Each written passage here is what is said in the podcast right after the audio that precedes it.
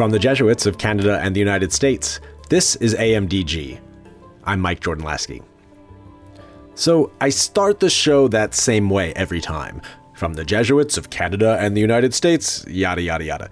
Now, if you listen all the way through until the end credits, and those are the same every time, so I'm not saying you should do this, but I say it a little bit differently at the end. I say AMDG is a production of the Jesuit Conference of Canada and the United States. I slip that word conference in there. That's technically who I work for, this organization called the Jesuit Conference. Our feeling at the conference is that that word is kind of bureaucratic sounding for a not Jesuit audience, so we just roll with Jesuits of Canada and the US most of the time. Essentially, the conference is a way the Jesuit provinces in this part of the world come together for collaboration on common projects. There are conferences all over the globe one for South America, one for Africa, one for Europe, a couple in Asia. Anyway, I'm already getting more into the weeds than I'd like. The important thing for us today each Jesuit conference has a president, and we here in the US and Canada have a brand new one.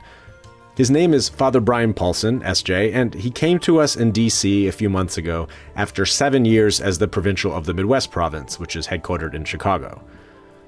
I invited Father Brian on to help us all get to know him a little bit more. We talked a bit about Advent and this period of transition for him.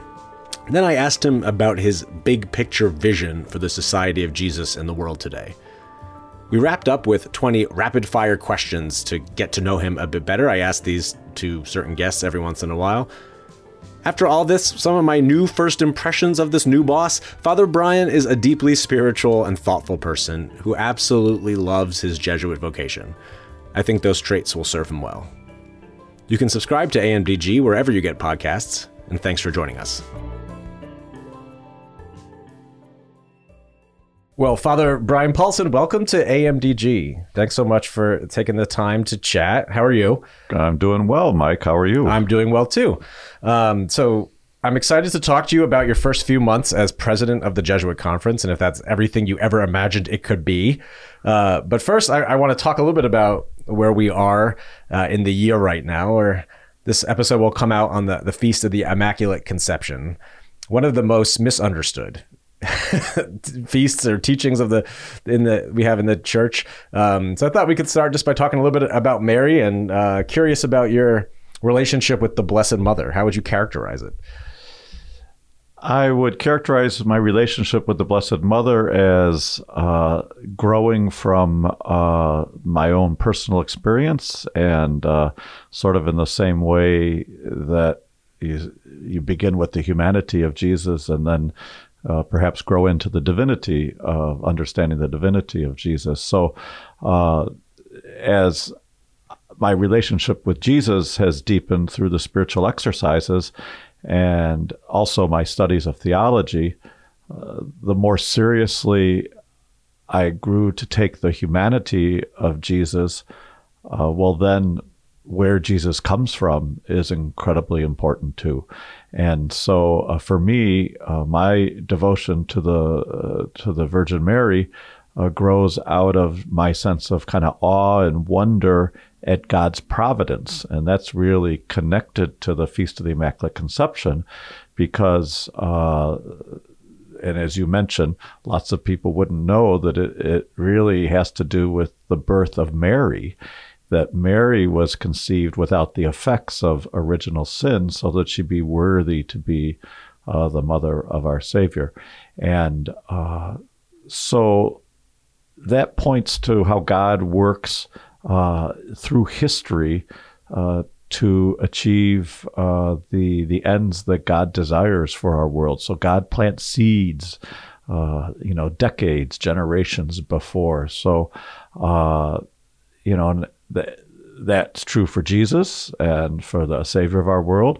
And I dare say that's true for each one of us. You know, when you think about all sorts of uh, great people through human history, it's always interesting to see how they were raised, who their mom and dad uh, were. And uh, behind many great leaders, it, there's often a great mother. There's a time in the church year where we spent a lot of time with Mary and, and some of her her big appearances in, scripture uh, headed up to uh, the the birth of Jesus. And uh, are there any moments uh, we have of of Mary in these Advent readings that strike you um, more than others, or ones you'd like to pray with, or ones that you found uh, creeping up into your mind or heart recently? Well, the Annunciation, which uh, you know is depicted on so many Christmas cards, that you know Ignatian contemplations don't come easily to me. I'm more of a of a theory type of guy than a kind of a fantasy science fiction kind of guy, and I, I, I kind of think you know, when St. Ignatius advises us to use our imaginations and to place ourselves in gospel scenes, et cetera, et cetera, that often doesn't come easily to me. Having said that, uh, I've had many powerful uh, uh, prayer uh, times when I can imagine myself uh, with the Blessed uh, Virgin Mary when she's trying to understand this message of an angel, you know, and she, and you know, who knows whether she felt herself to be pregnant at the time or not and didn't understand how, how that could happen, but let's assume that maybe she did. And, uh, you know, what, what it would it mean for a 14, 15 year old uh, young woman uh, in, uh, you know, in, in Israel uh, to uh, find herself pregnant and wonder what God is doing with her? and uh, then to be consoled in prayer that this is going to be all right, you know. And she's betrothed to this guy Joseph that, and you know, this is going to be a big problem, and uh, so. Uh, I have no trouble entering into the humanity of an unexpected pregnancy uh, for Mary in my prayer, and and and then uh, also uh, being with her as she experiences the this call to trust uh, by the angel. And I think many of us find ourselves in unexpected, perhaps unwanted situations that we don't know how we're going to get out of necessarily, and we turn to uh, or to to get through uh, probably is better than get out of. Uh, and so we turn to God in prayer and uh, ask for light uh, about how to move forward in life given these unexpected circumstances uh, that could be life changing. Yeah, I never haven't thought of it that way uh, exactly before, but you see this moment of real discernment for Mary in these moments, right? We talk a lot about discernment in the Jesuit world and in the spiritual exercises, and you see Mary going through that herself, maybe in condensed form in sure. the gospel stories. Let it be done to me according to your will. That that surrender, uh, and uh, you know, for those who know the spiritual exercises, there's many moments of uh, self-offering and of of of surrender that uh, that the retreatant is invited to uh, you know, culminating perhaps in the, the beautiful sushi pay prayer, you know, take Lord, receive all my liberty, my memory, my entire will, all that I have and possess you've given me. Uh, uh, to you I return it. Uh, all is yours now. Um, dispose of it wholly according to your will. Give me only your love and your grace, and I'll be rich enough and ask for nothing more. So, you know, every young Jesuit learns that, and uh, many other people who uh, draw life from Ignatian spirituality. And, and what an incredible prayer.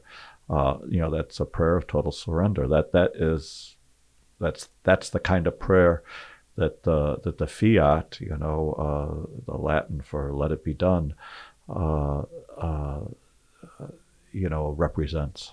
I don't, and I and I don't think uh, the Blessed Mother went to a Jesuit high school. So no, she didn't. So there's there's a lot of ways to get spiritual wisdom, and uh, uh, we we don't have a corner on that. Although we're we're we're pretty good at formation. So this is your first Advent in this new role, and I know each of these kind of big church seasons maybe is a chance to kind of do some check in on our own spiritual life or pray for certain grace. Is there is there anything you're you've been hoping for or praying for uh, in this Advent at the, the start of it?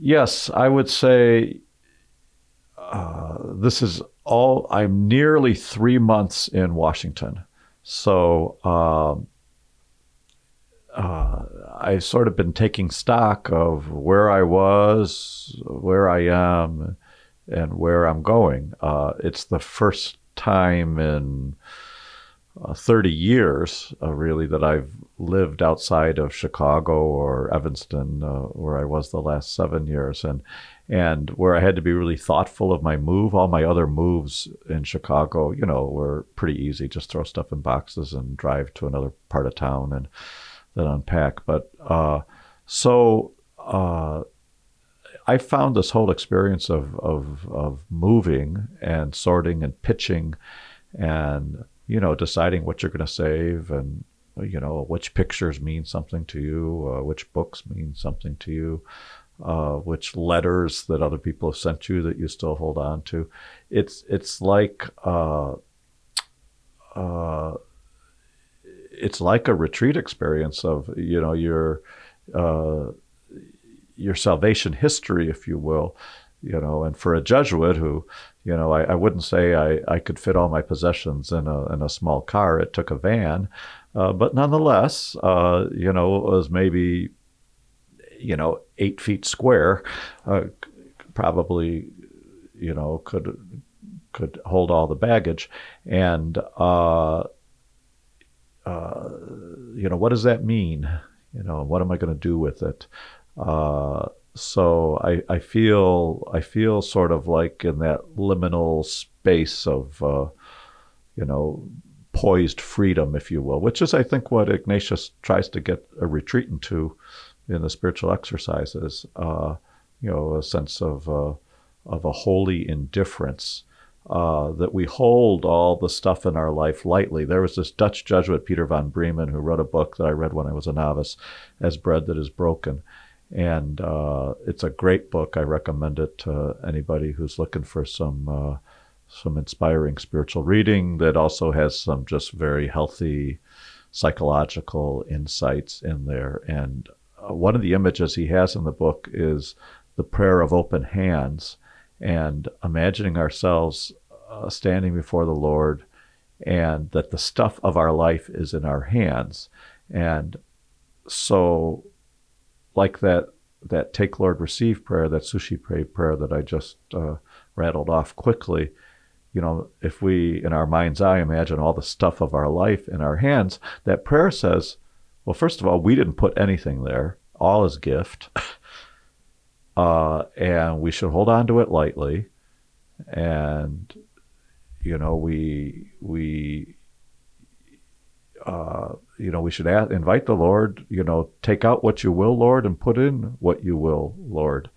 Uh, you know, and I'll be content with, with what's there. Because the whole goal of our lives is to make a self offering uh, of ourselves back to God. And to the extent to which we are unfree, uh, that, uh, that diminishes our gift. Uh, one one last story on on that. My my dad went to Campion Jesuit High School boarding school in Wisconsin, where I had gone for two years before it closed. But my dad loved to tell the story about a Jesuit scholastic named Basil Price, who went on to become a, a missionary in South Korea, and because that was a big mission of the old Wisconsin province. And my dad got caught smoking uh, while he was a high school student, and uh, Basil Price said to him Peter Paulson, no creature should be a slave to a creature lesser than himself. Well, that's kind of uh, that's kind of the whole first principle and foundation there, just in one little example. Uh, and because if you know if I'm addicted to cigarettes and a nicotine, uh, that I'm not free.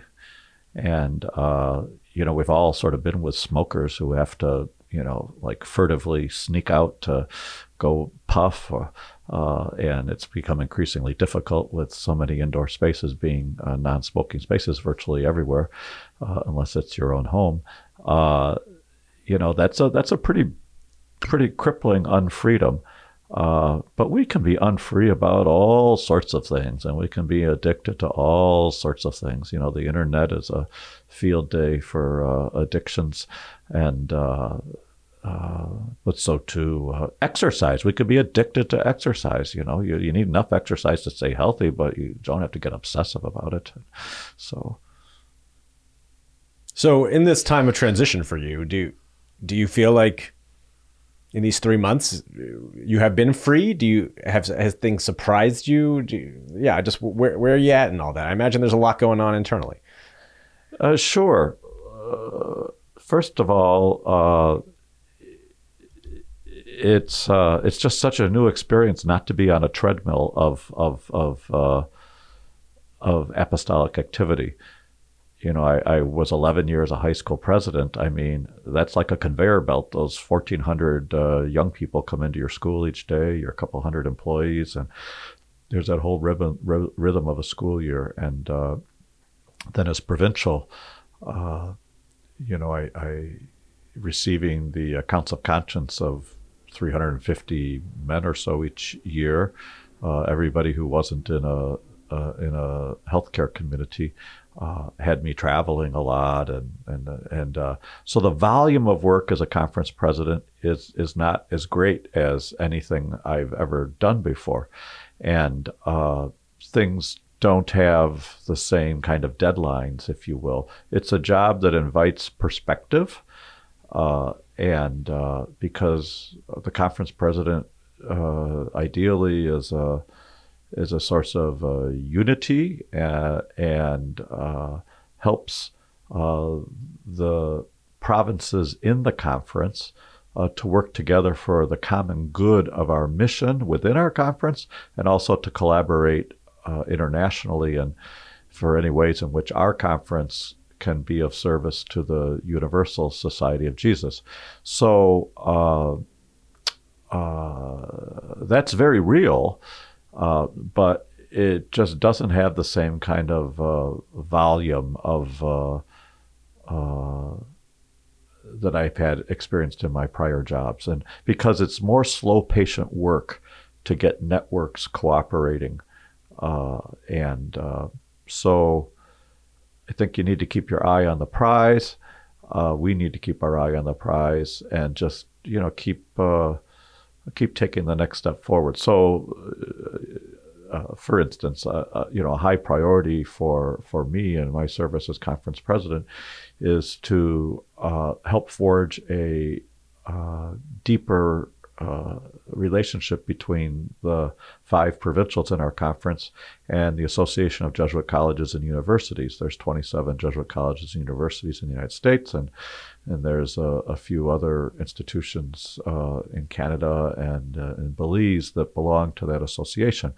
And uh, I would say that uh, you know 15, 20 years ago, well, we really have to go back more than 20 years ago, uh, before Jack DeGioia became president of Georgetown, all the, all the universities had Jesuit presidents. Today, maybe seven do, um, and several of them are stepping down. Next year, there might be as few as four or five that have Jesuit presidents. Uh, so the the lay presidents of these institutions uh, uh, their needs are different than a Jesuit president would be in terms of uh, uh, they don't naturally have an organic relationship uh, with the provincial. They don't. They're not a member of the Old Boys Club and the Society of Jesus, and uh, don't necessarily know how where all the levers are pulled, where all the bodies are buried, and so if I can, I, not if I want to be part of uh, proposing some uh, deeper engagement and some creative, constructive ways in which we might foster deeper relationships between these lay presidents and their board chairs and the provincials uh, so that uh, we can help these uh, lay people who have accepted these awesome responsibilities to lead our colleges and universities better uh, serve our mission. Yeah. So, I do you do you like the different pace than you've had?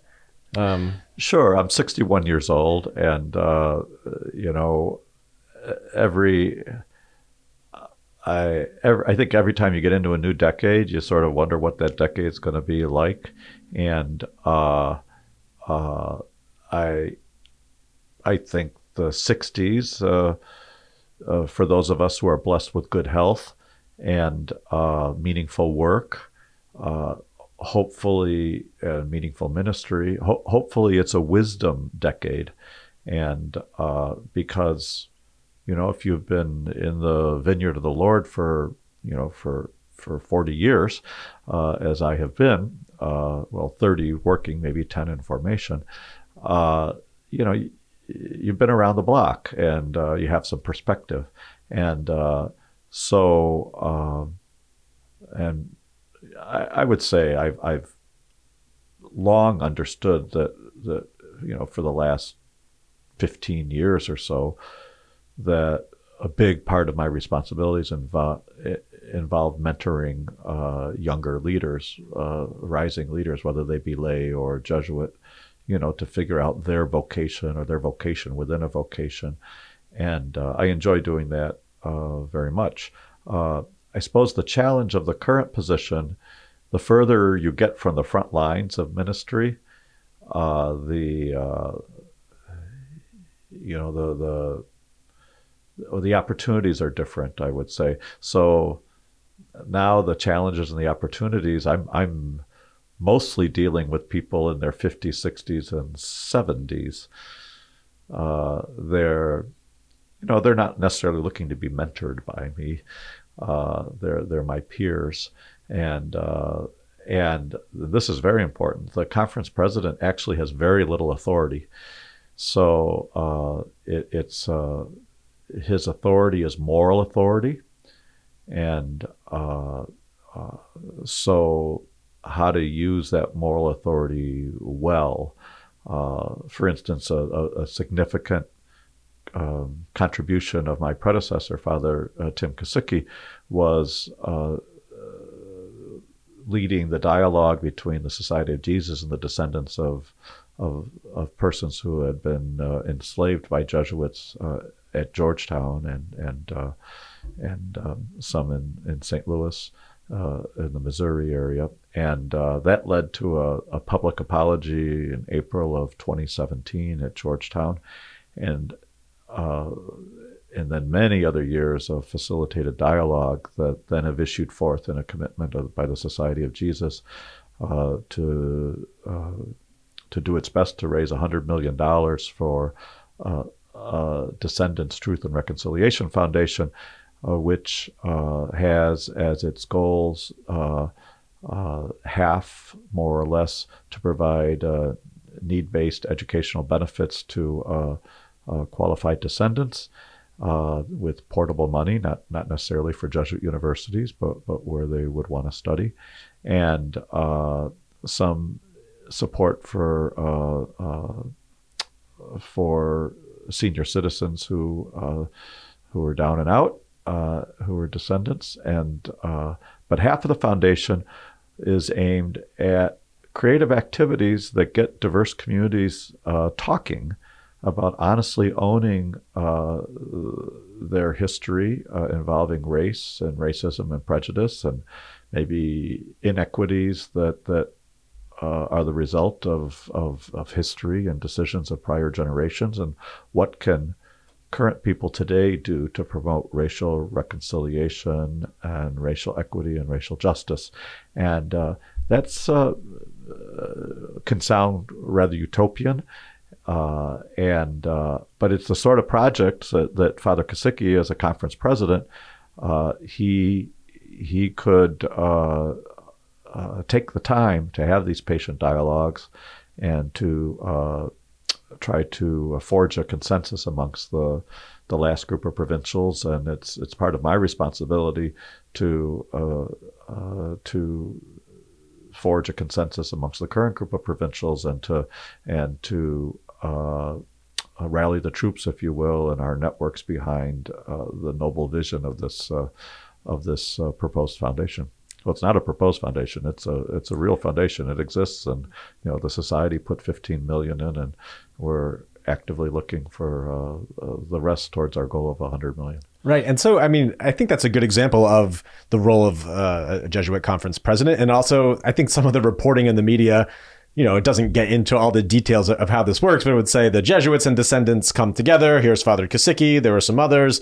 Here's $15 million. But again, it's not his call to just sit in a room and make that decision on behalf of the Society of Jesus. That it had to be, as you were saying, this building of consensus. And as a provincial or as a high school president, you always want to be working toward consensus, certainly. But at the end of the day, you there are decisions that you would have to make um, on your own, again with consultation and, and, all those things. But as a conference president, there are fewer of those. So ha- have you found that uh, a challenge so far? Do you, do you think your your background kind of help prepare you for that and the importance of uh, a lot of voices and, and, building consensus? I'm just curious on how that has been for you so far. Well, I've only had one face to face meeting as conference president with the other provincials. I think it went pretty well uh, here in Washington in mid October.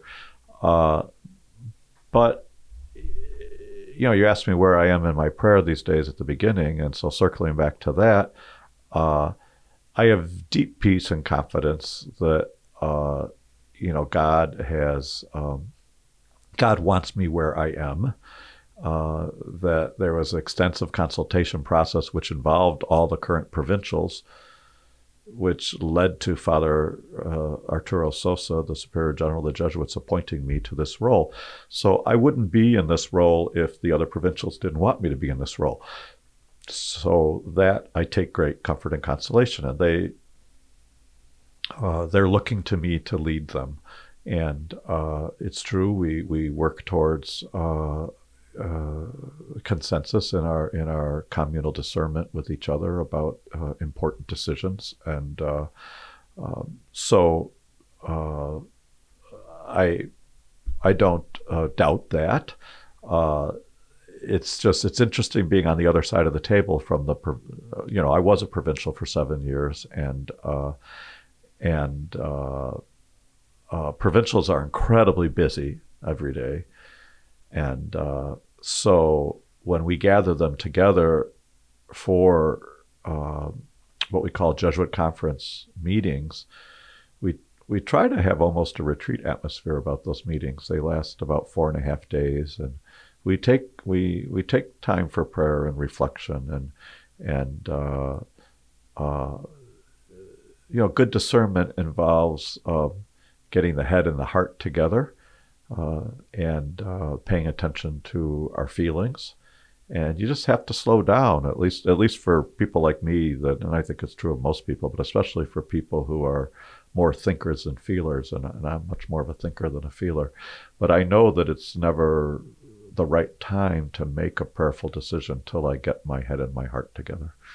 And and then so figuratively speaking, a whole group has to do that, and depending on the affective, uh, psychological, emotional makeup of the group, you know, that's going to have a group takes on a, a personality too.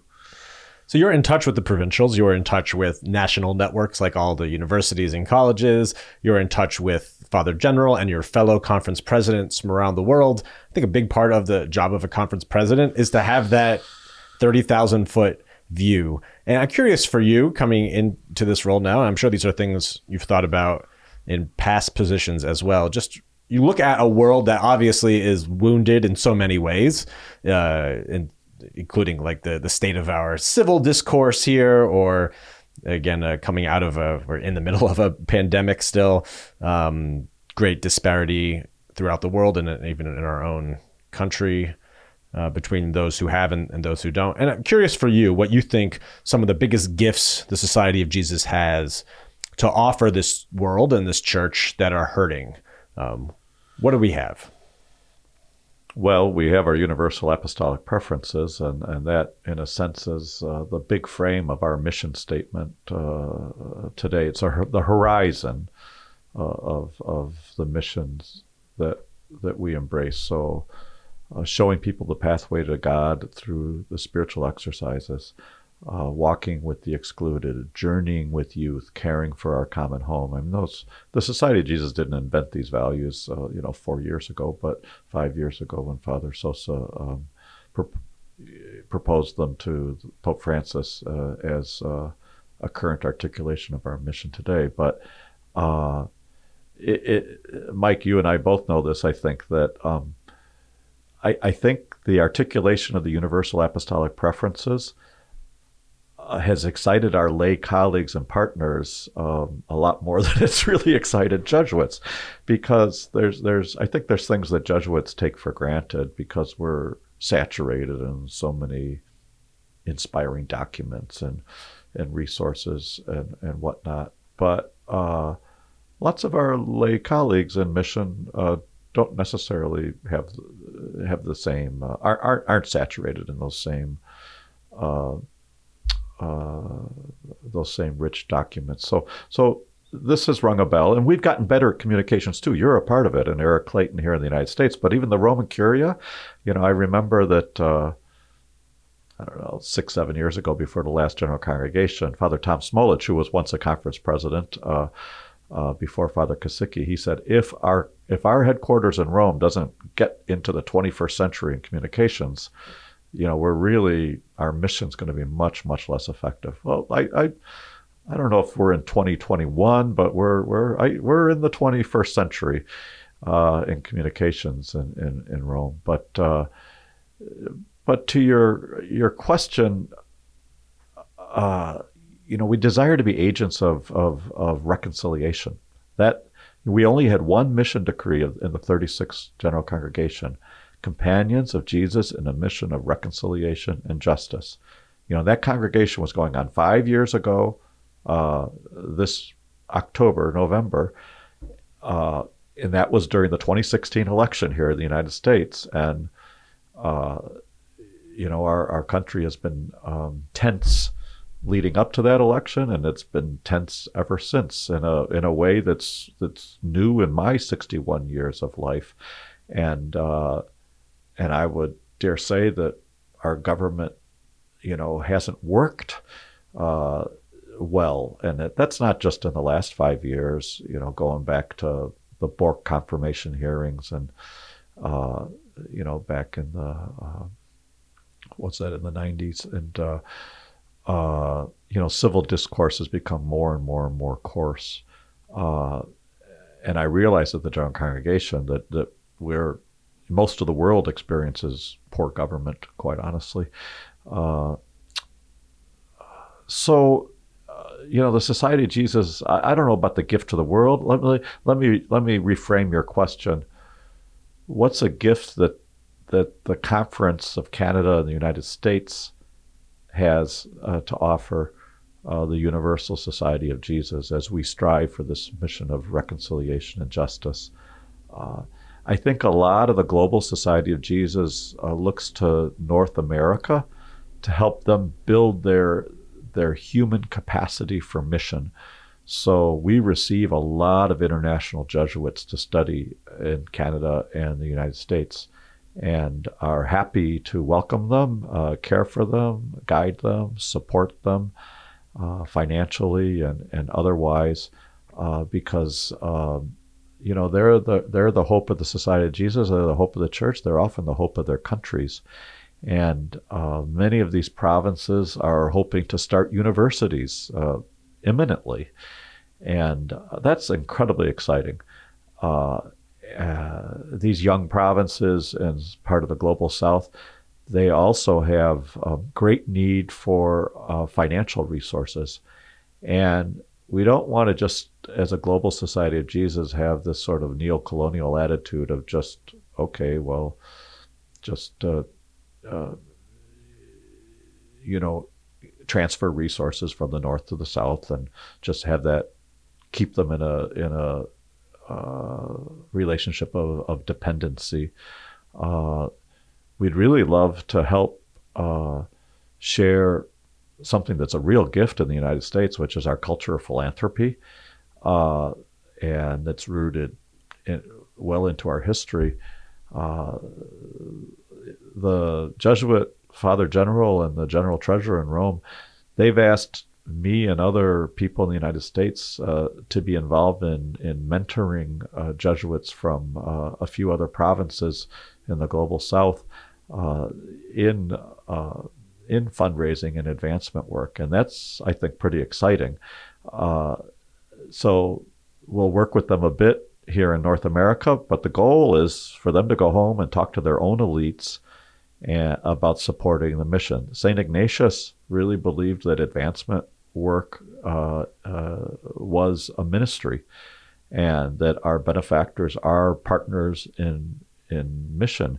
And earlier I talked about if the whole goal of our life is to offer our, our life as a as a living sacrifice of praise, people who you know give of their time, talent, and treasure to the mission, uh, they are participating in the mission, and uh, I think that's a that's a gift that the North American Society of Jesus, especially the United States, that uh, that we can offer to the global Society of Jesus that would help build uh, their capacity for the mission of reconciliation in their own countries. Oh, thank you for that reflection. Uh, a big part of the reason I wanted to invite you on uh, the show was to help introduce you to our listeners as the relatively new president. And so sometimes when we, we've had interesting people on, um, I give them the same list of 20 questions. So we did this with Father Kesicki. We've done it with uh, some of our guests. So I wanted to ask you these 20 questions that I, I have as um, a way of just getting to know you a little bit more. So, uh, Father Brian Paulson, are you ready for our 20 questions Sure, segment? sure. Okay, so number one, what are you reading I'm or read- watching? I'm watching. Uh, you know, I, I, I like to veg out in front of the TV, and uh, so to get myself off my addiction to, to cable news shows, uh, I've been watching La Brea on Tuesday nights. Uh, that's on one of the commercial networks, but it's totally out of character for me. Uh, so some people have fallen through a sinkhole in Los Angeles uh, into this uh, similar terrain, but in 10,000 BC. And uh, they're not the first people to have fallen through sinkholes from uh, the present to the past, and they, they run into a few others. And then there's some rescue missions that try to come through sinkholes. I mean, it, it's preposterous, but it sucked me in like totally. And thank God. Uh, in fact, tonight is the 10th. Uh, tonight we're talking on Tuesday, November 30th. I know this is going to be broadcast maybe later, but uh, tonight on Tuesday, November 30th is the 10th and last episode. And uh, I think, you know, the characters are well drawn. And uh, uh, so it, it's, uh, there's this Latin phrase, agere contra, you know, because I'm such a, such a news hound and in politics and a theory guy for me to veg out on something like this is actually kind of healthy. I also binge watched Midnight Mass, which on, on I think it's on Netflix, and uh, that's set on some fictional island, Crockett Island, that they think they filmed it off of Vancouver, British Columbia, or, uh, in that area there. But there is a Catholic priest that comes to this island, and he's sort of like he possessed by a demon, and he sort of turns his parish into a kind of a cult, and it's it's not pretty, and weird things uh, happen on this little island. But that was only eight episodes too. But again, the, the good actors, good writing, and uh, preposterous, but escapism. So, so there we are. Not a busman's holiday for you to be watching uh, something that has a priest in it? Well, uh, honestly, it was Father Kesicki who uh, suggested it. So uh, you know, uh, he and he seemed excited about it. So yeah, you're right. It's a busman's holiday, but uh, there we are. Number two, what is the best gift you've ever received? I would say a guitar, uh, and probably several guitars. Uh, I'm trying to. I was probably in around sixth grade or so when my parents got me a guitar, and uh, and then I learned how to play guitar from uh, actually from a sister of the Holy Child Jesus, Sister Suzanne, down at the convent that was like five houses away from us, and then like in seventh and eighth grade, I started playing at guitar masses, and you know all the way through high school and a little bit in college, and then you know in Jesuit formation. So folk music, both you know like Peter Paul and Mary, Paul Simon, and Simon and Garfunkel, that kind of stuff.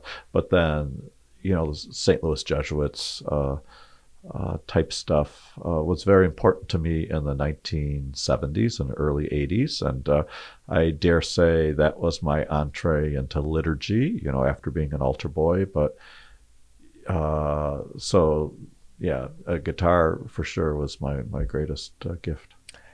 I, I do admit to thinking about Peter, Paul, and Mary earlier when you said that your father's name was Peter Paulson. Right. Your mother's not Mary, is she? No, she isn't. Uh, Jane. Okay, number three, your favorite saint. Uh, Peter Faber, uh, the, uh, an author, Mary Purcell called him the quiet companion. But uh, St. Ignatius, when he went to Paris to study philosophy and theology as sort of a freelance, you know, free agent uh, seminarian, if you will, he found housing with Francis Xavier and uh, and Peter Faber. Uh, Xavier also from the Basque Country, but uh, Faber was from uh, uh, Upper Savoy, kind of in the area not far from between Grenoble and Geneva, Switzerland. shepherd boy, and Saint he wrote something called the Memorial, which is his spiritual diary, and um, I read it when I was about 29 years old. I actually read it on a retreat. Uh, I was in a hermitage, a former chestnut drying house in the south of France, in a prayer village. Uh, uh, I wasn't in the Alps, uh, uh, but uh, Peter Faber's memorial um, kind of accompanied me while I felt uh, God was inviting me into the graces of the third week of the spiritual exercises, which are, is really the Paschal mystery. So um, that that suffering is a part of life, and that uh, the cross, if you will, uh, uh, pouring out our life in love and service for others, and you know potentially suffering because of it, uh, is just that that's normal. So uh, I think because I gained that important spiritual insight uh, while I was reading Peter Faber, and then that friendship between those three Jesuits, uh, and he tutored Ignatius in like Latin, Greek, and uh, and philosophy, and uh, so that kind of quiet behind the scenes leadership. And Ignatius felt that Faber was the best giver of the spiritual exercises. So the quiet companion is my favorite saint. Number four, your first job.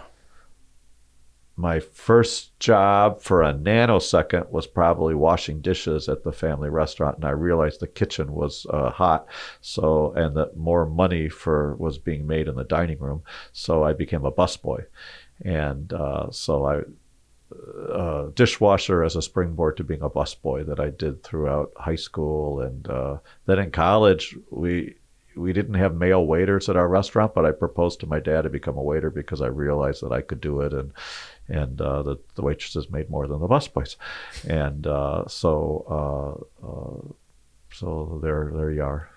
Number five, two weeks in Paris or 10 minutes on the moon. Well, of course, two weeks in Paris. You, you, you know, I lived there for three years studying theology, and uh, um, there there's no Luxembourg Gardens uh, on the moon, and that's my favorite place in Paris. These beautiful gardens uh, on the left bank, uh, close to Saint Sulpice, and uh, and also the, the there's the food isn't as good on the moon. Number six, your least favorite chore. Well, doing laundry. I really, I'll procrastinate about doing laundry as sort of as long as I can. Number seven, if you could uninvent one thing, what would it be? Advertising, uh, commercials on television. Because, uh, and I know lots of people just find, just don't ever watch commercial TV. Uh, but I like some things on commercial TV. So, you know, now the DVR was a great invention because you can then record the things and fast forward through the commercials. But it would be great to get rid of advertising. Number eight, your favorite sound. Oh, my favorite sound. Uh, I'd probably say it, it's rushing water. Number nine, your favorite hymn. Uh, Ralph Vaughan Williams, The King of Love, My Shepherd Is because the psalm is beautiful and uh, the uh, you know the the song also uh, has a has a great theology of um, of you know that we offer our our life back to God as a gift. Number ten, your favorite zoo animal. Baby elephants. I, I, saw them outside of Nairobi when I was visiting uh, the East African province, and they're watching them play together, and, and then seeing like where they slept, and then their their handlers would sleep with the baby elephants. very cool. Number eleven. What superpower would you most want to have? Oh, a superpower that would uh, equalize uh, funding for public education and give uh, access to public funding for faith-based education because I think the greatest source of inequity in the in the United States is the way we fund education generally, especially public education, but Catholic education uh, doesn't have it easy either. So, what would you be like, education man? If you need a name to go with your power. Oh, education, man. uh, uh, uh, geez, uh, uh, I think you'd have to be king to to do it. well, there's a question coming up about being king. Um, number twelve. What's the best thing you cook? Well, over the pandemic, I I think I perfected uh, pork chops with Dijon mustard, rosemary, in dry white wine. Wow. And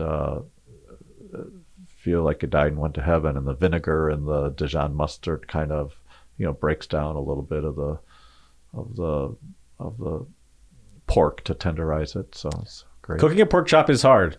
Yeah. It's hard to not dry that out. So right. cheers to you. Number 13. If you were here's your king question. If you were ruler of your own country, what would be the first law you would introduce? Well, uh, that's actually, uh, you know, I said the first law of, about for my superpower. Uh, so, uh, geez, uh, beyond that, uh, I don't know. So I think you already got my answer with my superpower. Number 14, what current or past music group would you most want to join? Oh, the Beatles. You know, I love the variety uh, in their music. You know, you can have things that are like purely close to purely acoustical, like Till There Was You, and then you can get, you know, the, the the huge uh, wall of sound, you know, production of Phil Spector and you know George Martin and and uh, Sergeant Pepper's and uh, uh so I, I just think their their versatility. Uh, uh, you can tell that they had fun making music. Have you watched the new documentary yet? No, I haven't. I, I don't know where to get it. Is it? It's on Disney. It's on Disney. Disney Plus. It's very long. Yeah. Just be warned. Just, but there's some cool things in terms of like the behind the scenes creativity. Cool. a little bit I saw. I've been listening on the Sirius uh, uh, XM channel, and they've been having lots of interviews about it. So I'll, I'll eventually get to it. Number 15. What is one thing you will never do again? Oh, when I was a Jesuit scholastic and I taught uh, high school uh, U.S. history and economics, my co-curricular activity, my major was to coach Lincoln Douglas debate. Those are moral issues of public policy, um, and and I coached a state champion in that, Patrick Chavanik uh, at St. Ignatius, Illinois. But I said to myself, if I ever come back to a high school, which I did, uh, but I came back as president. Uh, uh you know, I wouldn't be coaching extracurriculars, but I would never give so much of myself to so few people again, because I I would just have three, four, five, six of these uh, LDers, as we called them, Lincoln Douglas debaters. You know, you'd go with them to these kind of two day tournaments, and you just you know you just gave your whole life to them if they're successful uh, it just keeps going it's like playoffs in football and you know and then you go on to the state championship or national champion and then you had the public league and the catholic league and oh so uh, so I'm grateful that that uh, Patrick and I are great friends. I went on to celebrate his marriage to uh, a wonderful uh, Chinese woman that he met at Wharton, and uh, uh, but but never again. So much time to so few people. All right, number sixteen. This one, this could actually happen to you. You have the chance to meet Pope Francis one on one, but you only get one sentence. What do you say? Well, I've already done this. I said gracias por su servicio.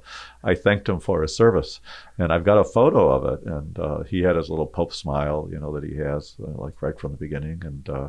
Uh, so I thanked him for his service because I, I, can't imagine. How old is he? 82, 83 years old, uh, maybe 84. And he's got one lung and, and how hard he ha- has to work. And, and it's not easy to corral, uh, you know, the, a church of over a billion people and all those cardinals and archbishops.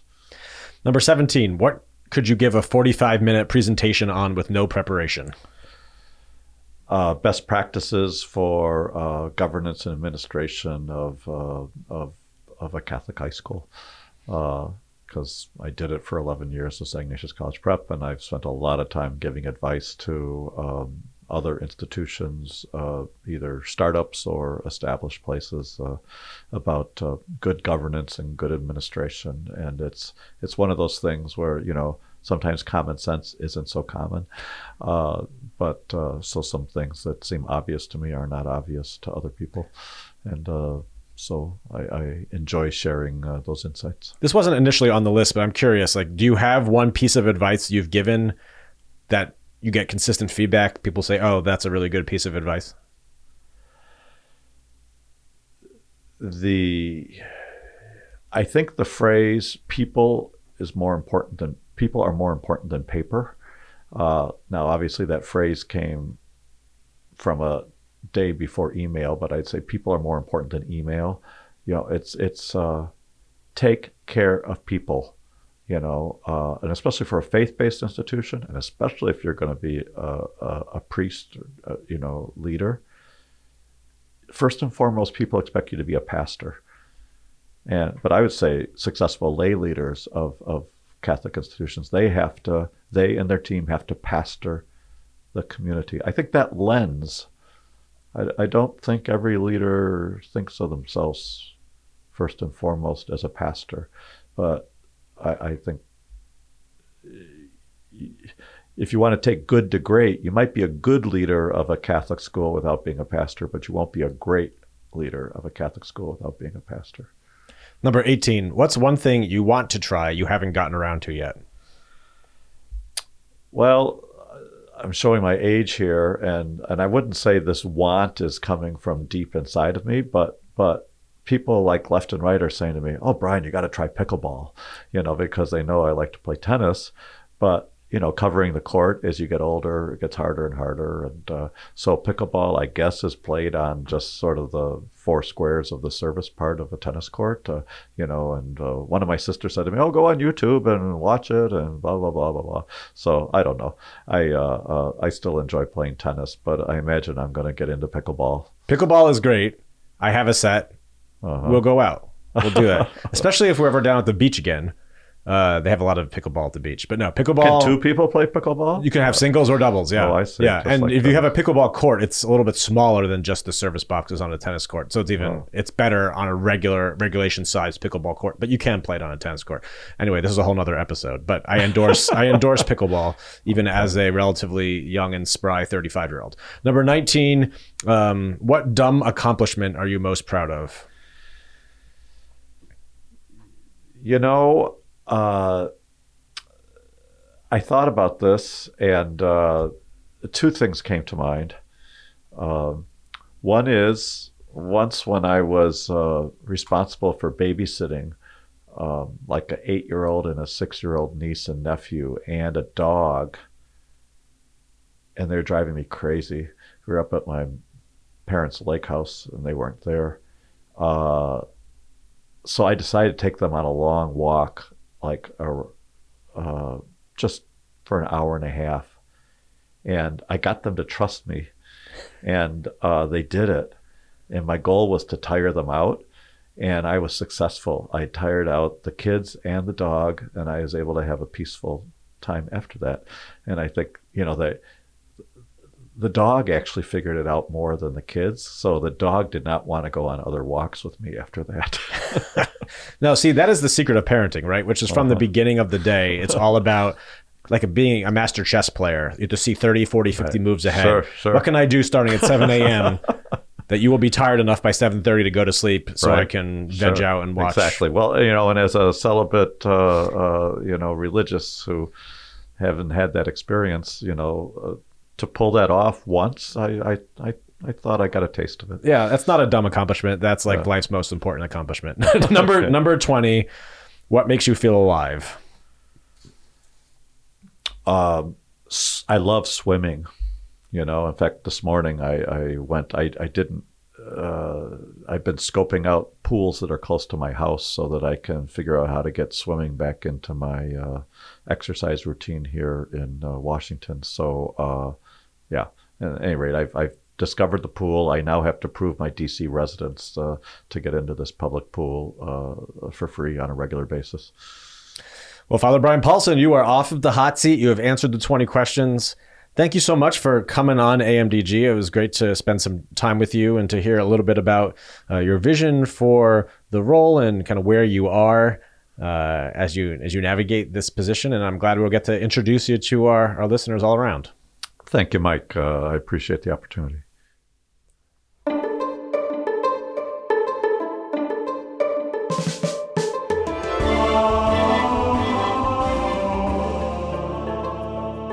AMDG is a production of the Jesuit Conference of Canada and the United States, and when we're not working from home, the show is recorded at our headquarters in Washington, D.C. AMDG is edited by Marcus Bleech, and our theme music is by Kevin Laskey. The Jesuit Conference communications team is Marcus Bleech, Eric Clayton, Megan Leach, Becky Sindelar, and me. Connect with the Jesuits online at jesuits.org on Twitter at Jesuit News, Instagram at We Are the Jesuits, and Facebook.com slash Jesuits. Sign up for weekly email reflections by visiting Jesuits.org slash weekly. If you or someone you know might be called to discern a vocation to the Jesuits, connect with the Jesuit vocation promoter at beajesuit.org. Drop us an email with questions or comments at media at jesuits.org. You can subscribe to the show on iTunes, Spotify, or wherever you listen to podcasts. And as St. Ignatius of Loyola may or may not have said, go and set the world on fire.